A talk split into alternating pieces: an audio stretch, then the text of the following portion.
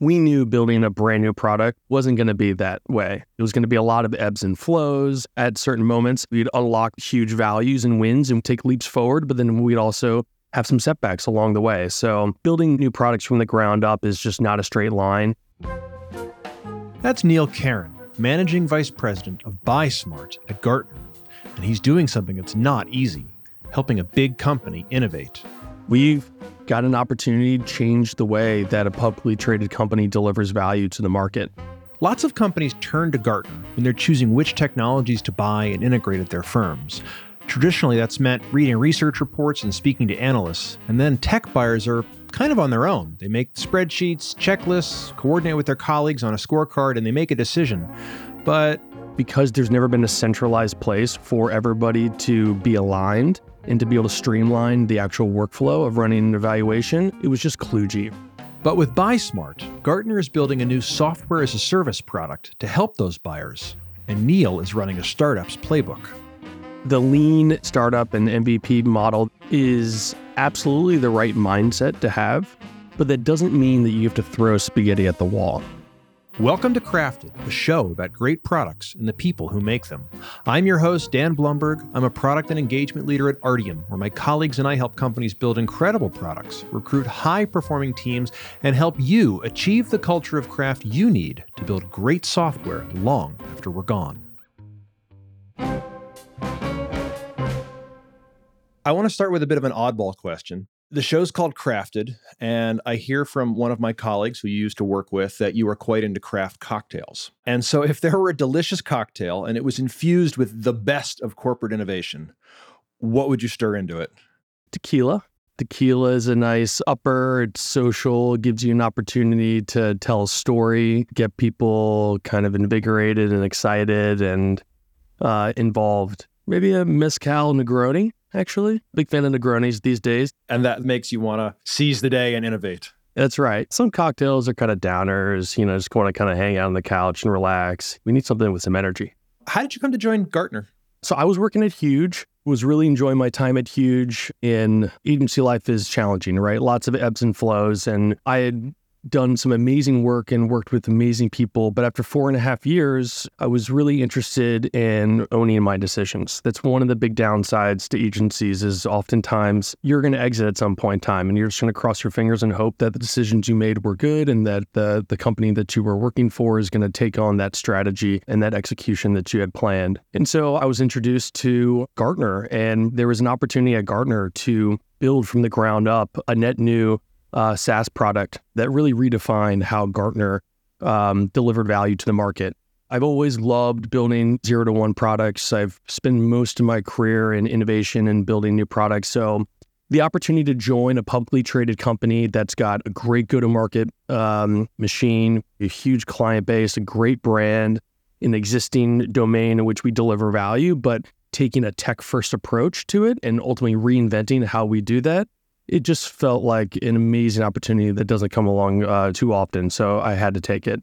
You say you're building Gartner 2.0. And before we get to that, I'd love if you could just ground us a little bit in what Gartner 1.0 is, and then we can get into what's new. Gartner uh, has been around since the 70s. It's really rooted itself in an advisory company. So, uh, Gartner hires some of the best experts in mind in different business domains. And then those experts become analysts who write research and uh, ultimately guide and help our enterprise clients make better decisions. We do offer advisory services for many, many different facets of an enterprise, but one of the core domains is enterprise technology. And so, as an enterprise is buying a new technology, let's say a CRM, for example, that is an absolute massive investment, right? And you need to nail that investment you need to make sure that you buy the right software. Making the wrong decision can be catastrophic at times. And more and more technology is obviously becoming just mission critical to uh, how businesses operate.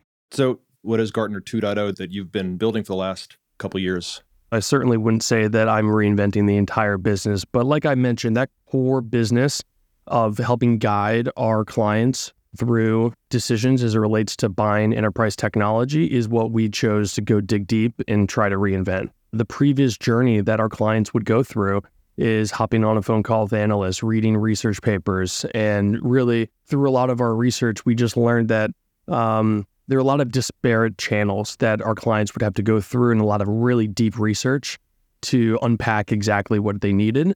So, what we decided to do and what we saw as an opportunity in the market was um, let's build a workflow product that allows our clients to manage the tech evaluation process from start to finish. And let's power that with Gartner Insights. And so, what we've done is we've gone to uh, the Gartner ecosystem and found all the most relevant content and insights related to a particular piece of technology. And then we package them into what we call tech templates. And when our clients come onto our platform, they just click a button and we automatically ingest all the most relevant requirements, vendors, um, and market insights for that particular technology. And we do it contextually in a tool that allows our clients to manage the actual evaluation all in one place. So in the past, if I were a enterprise technology buyer and I were thinking of getting a new CRM, the process would be I would get PDF reports and talk to analysts on the phone. Yeah, the old journey was the client rooted the evaluation in the business objectives and what they wanted to get accomplished and then gaining alignment across different stakeholders because evaluations are typically enterprise wide. You've got a lot of different players involved. So it involved getting everybody aligned on what we're trying to accomplish here and then going to different sources of information many times. And after consuming all of that, it still required people to go manually build a list of requirements. They had to go figure out the vendor landscape because it's critical to not go too broad when it comes to finding your initial set of vendors that you want to reach out to because the evaluation process is incredibly long. So, what we often heard is um, clients just didn't have enough objective information they could use to identify that initial set of vendors that makes sense for them to go reach out and have a one to one conversation. You know, in the past, evaluations have always been run as a team, but because there's never been a centralized place for everybody to be aligned and to be able to streamline the actual workflow of running an evaluation, it was just kludgy, right? So it was critical to make sure that um, there was one place for all this information to live, but also we gave the right collaboration tools that the team needs to be able to assign responsibilities and anybody that needs to be involved in the evaluation could do so. So our existing clients can log into BuySmart and kick off an evaluation, but they have permission to invite absolutely anybody inside their organization to collaborate on that evaluation. Because without doing so, we knew that the platform wasn't going to be successful. Innovating within a legacy organization is easier said than done, requires a different kind of mindset and understanding. I had the fortunate opportunity to really dig deep in user centric design and the lean startup and MVP model that exists that is in the zeitgeist. That is absolutely the right mindset to have because at the end of the day, once you get a product in front of a customer, you never know what's ultimately going to happen. But that doesn't mean that you have to throw spaghetti at the wall. There are things that you can do early on to build really good strategic rationale to understand who your users are, what their needs are, what their mental models are, the barriers, the challenges. If you understand that really, really well, you have a way higher likelihood of getting close to hitting it out of the park day one and obviously iterating from there. Because what is different about innovating in a corporate environment versus a startup is you've got existing customers, an existing brand, there are existing expectations. So it's not like you're a no name startup that can go throw something out, get in front of 10 customers, burn those 10 customers, and then go move on to the next cohort. So there is a bar that's a bit higher than a traditional startup that you need to meet because those clients just expect that um, given the relationship they have with you already. What does that look like? What did that look like in practice?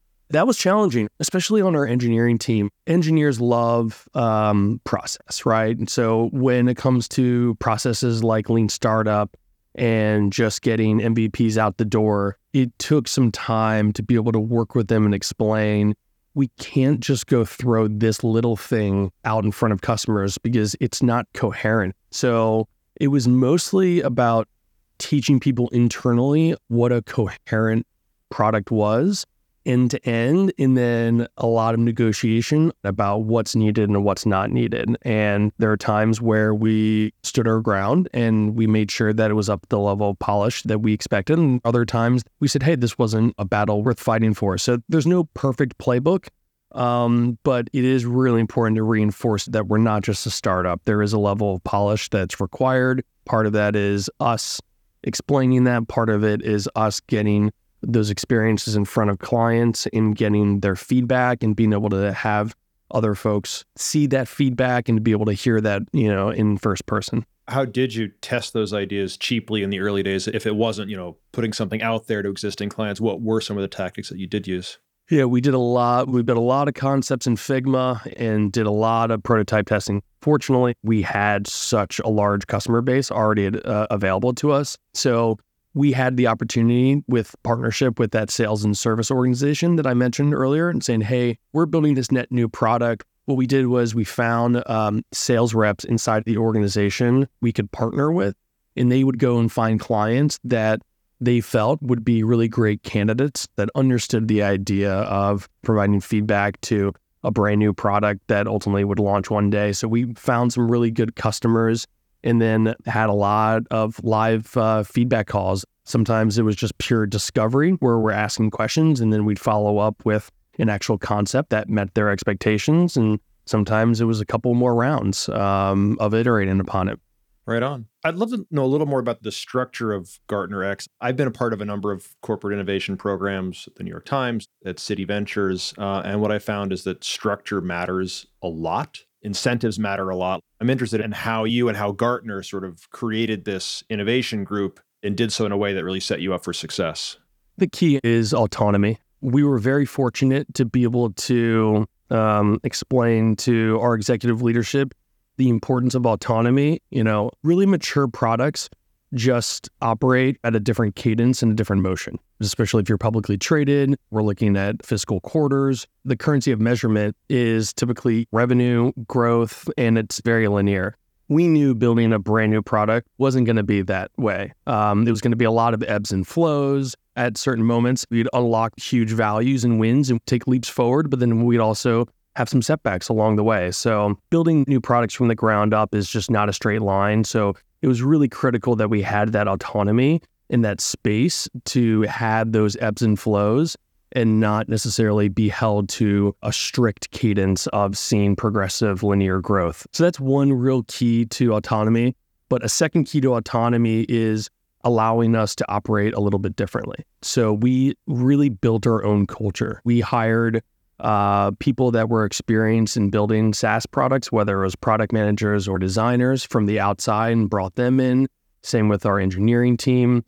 Given the fact that we were building the product from the ground up, we had an amazing opportunity to do things like uh, test driven development, automated testing, feature flags, all of the latest and greatest product development practices. So we built the culture, we got the right skills, we implemented best in class processes, uh, and also, what comes with that is best in class tools, right? So, we started looking in the market and saying, hey, what are some of the best tools that we could find and bring in house that can allow us to operate in a much more lean fashion? I rather us be lean and a little bit stretched than be too bloated because that's key to ensure you reduce the amount of touch points and information that's traveling along the way because everything is so dynamic and it requires so much context to be able to make decisions. And so we really wanted a small, lean team that uh, owned this thing together from start to finish. That all makes a ton of sense. It also sounds really hard. Were you just given autonomy and given permission, or like how did you actually get the autonomy and the permission to operate differently? Did it come easy, or what's the trick to getting it? We were given permission from the get go, but it was definitely with uh, prove it mentality. We had to prove it we were given the space and the latitude to do what we said we were going to do. And we just needed to build trust along the way um, and establish credibility in the process that we were going through that this will net a positive outcome. And that's what we were able to accomplish. In the early days, it's demonstrating why we need to work differently. And it's looking at different beacons in the market and practices to be able to point to it and say, this is closer to how we operate as opposed to this.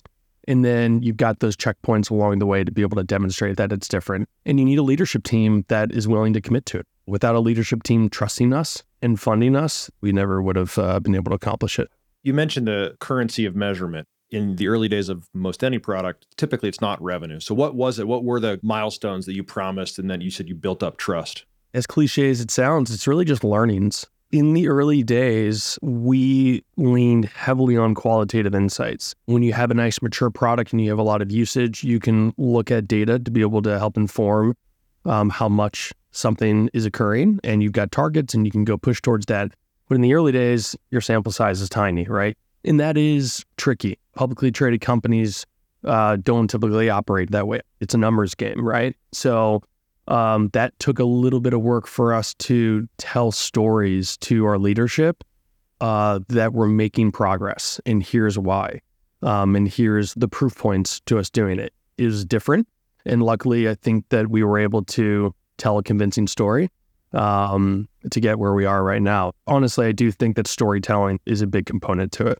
It's been a year now since BuySmart's been in market. So now, how are you measuring success?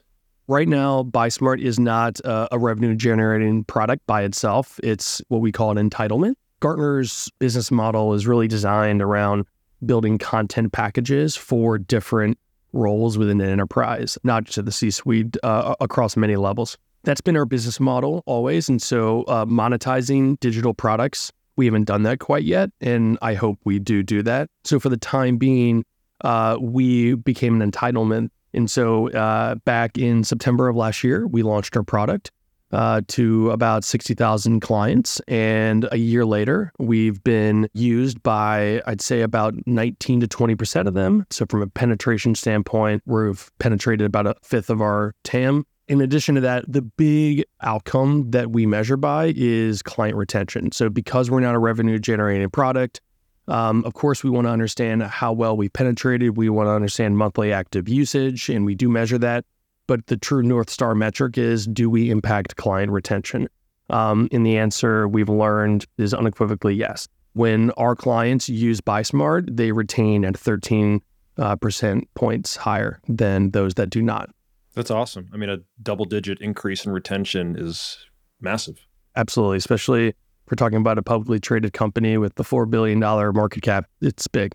So I wanted to get into the decision to start with BuySmart as an entitlement or a sweetener to existing um, subscriptions that clients have and how you made that decision to start there. And it sounds like you're thinking ahead to maybe its own separate offering. You know, I've been part of conversations like this with different retention products, in particular at the New York Times, where you don't want to cannibalize existing customers and they go off to potentially some new cheaper thing. Like, how did you and the team wrestle with this decision and how are you continuing to wrestle with it as you think about whether this should be a, a standalone offering? It was the path of least resistance in building a net new product, there's always a high degree of risk, right? As much strategic insight and rationale went into building the product, and the process was um, run really, really well to ensure that we built a product that met our clients' needs. You never know until that product is built, launched live, and we're measuring uh, user behavior. So the path of least resistance was a let's make sure that we are delivering value to our clients. Get confirmation that this is valuable, they're willing to use it, and if not, uh, make those classic pivots and tweaks that we need to make. But two is really tied to our go to market. Our go to market is heavily driven by uh, sales and service. We've got a really large footprint of sales and service reps that are out um, selling our clients new products, checking in with our clients on existing products. So as a result of that, we just felt that it made the most sense to confirm the value of our product that we were building to tie more closely with our sales and service associates, attach our product to existing offerings as an add on, and then learn along the way how impactful BuySmart was in that selling process and in that retention process. And over time, learn what our clients actually value this individually as a standalone product. And that's where conversations are definitely starting to happen. Tell us more about the tech behind the product. Did you start with an existing Gartner product and build from that? Did you start brand new?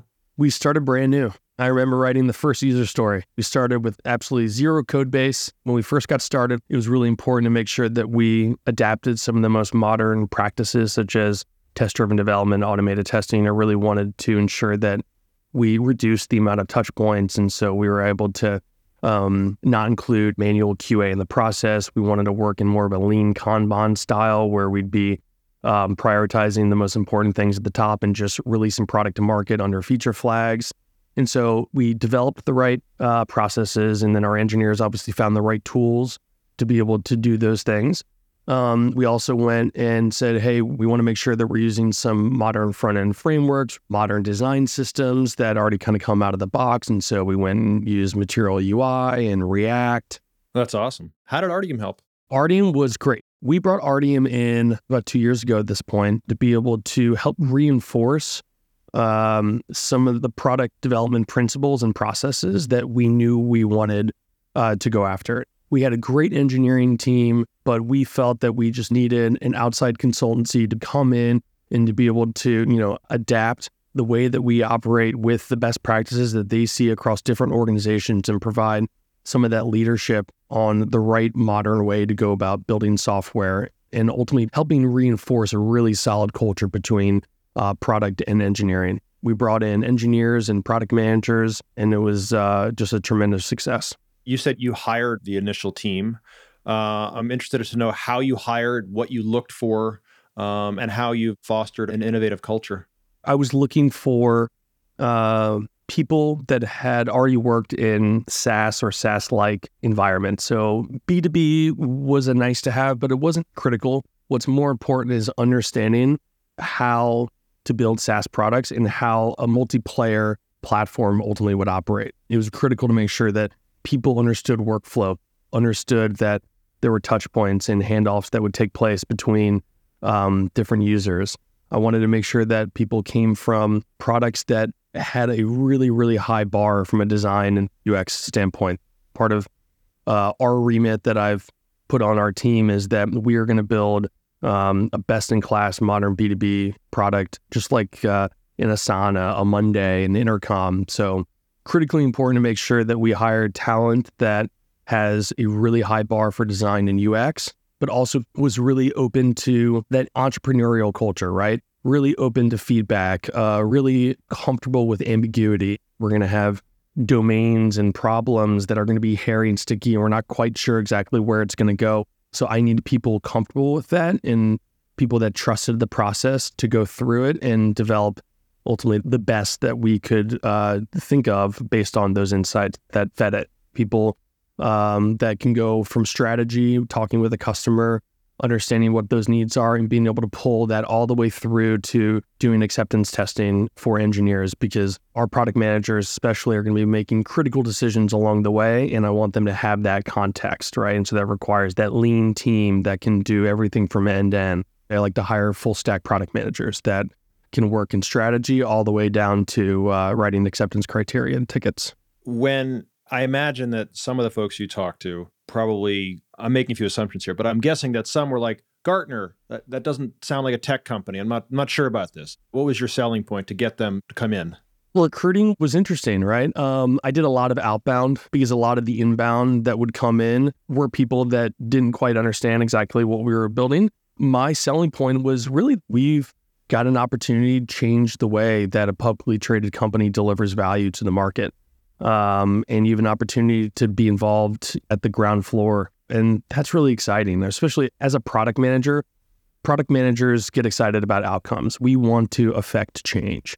And so uh, the opportunity here was to work at a small team and innovate and create substantial change, not only for our clients, but also for our business.